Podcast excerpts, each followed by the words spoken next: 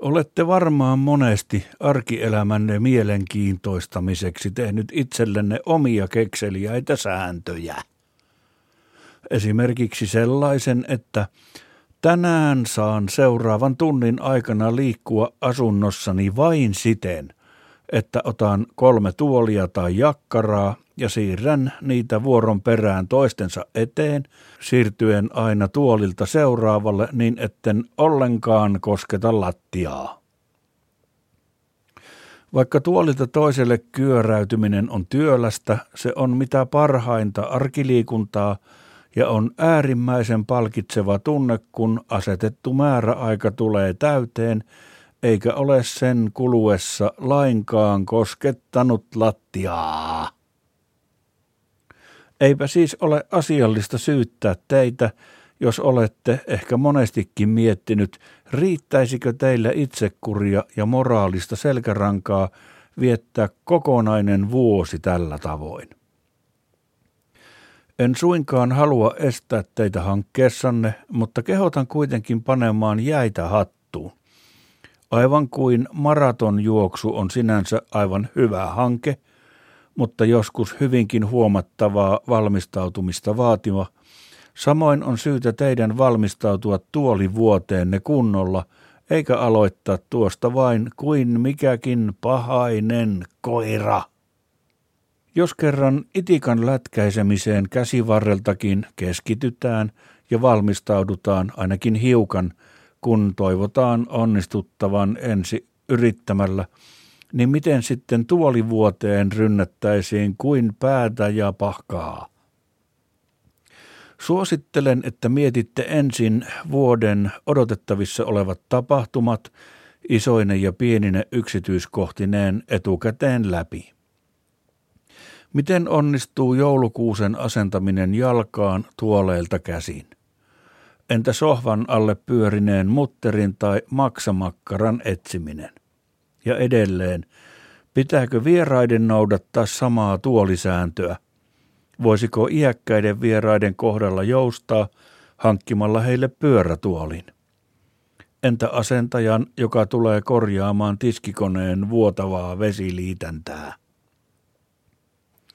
Jos haluaa tuolivuodestaan tinkimättömän, myös vieraiden ja jopa korjausmiesten osalta – kannattaa varmasti hankkia jonkinlainen matala laveri, vaikka niin sanottu nuorisosänky, jonka jalat sahaa parin sentin pituisiksi ja johon asentaa nimellisen selkänojan, niin että laveri muuttuu legaalisesti tuoliksi, mutta on silti sänkymäinen ja todella lyhytjalkainen, niin että korjausmies voi maata sillä helposti pääallaskaapissa koskettamatta lattiaa.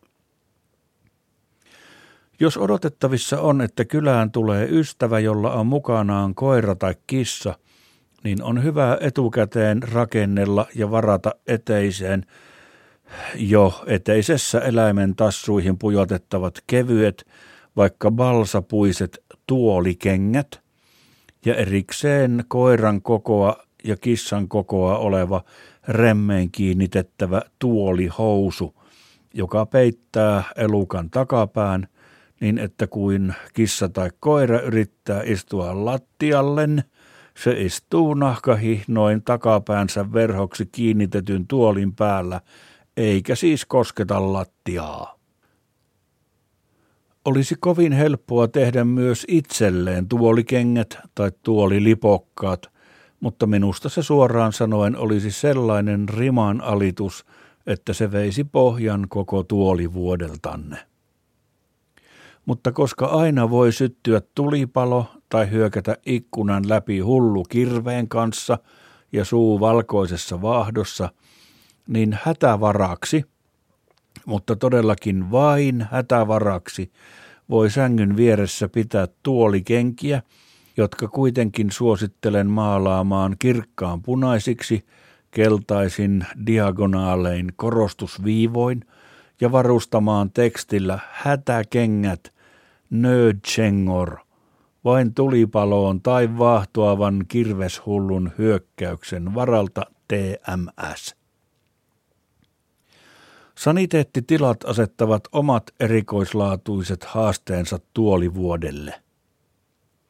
Vaatii todella suurta ketteryyttä ja lihasvoimaa, että voi tehdä kaikki vessanpönttö asiansa koskettamatta jaloillaan lattiaa.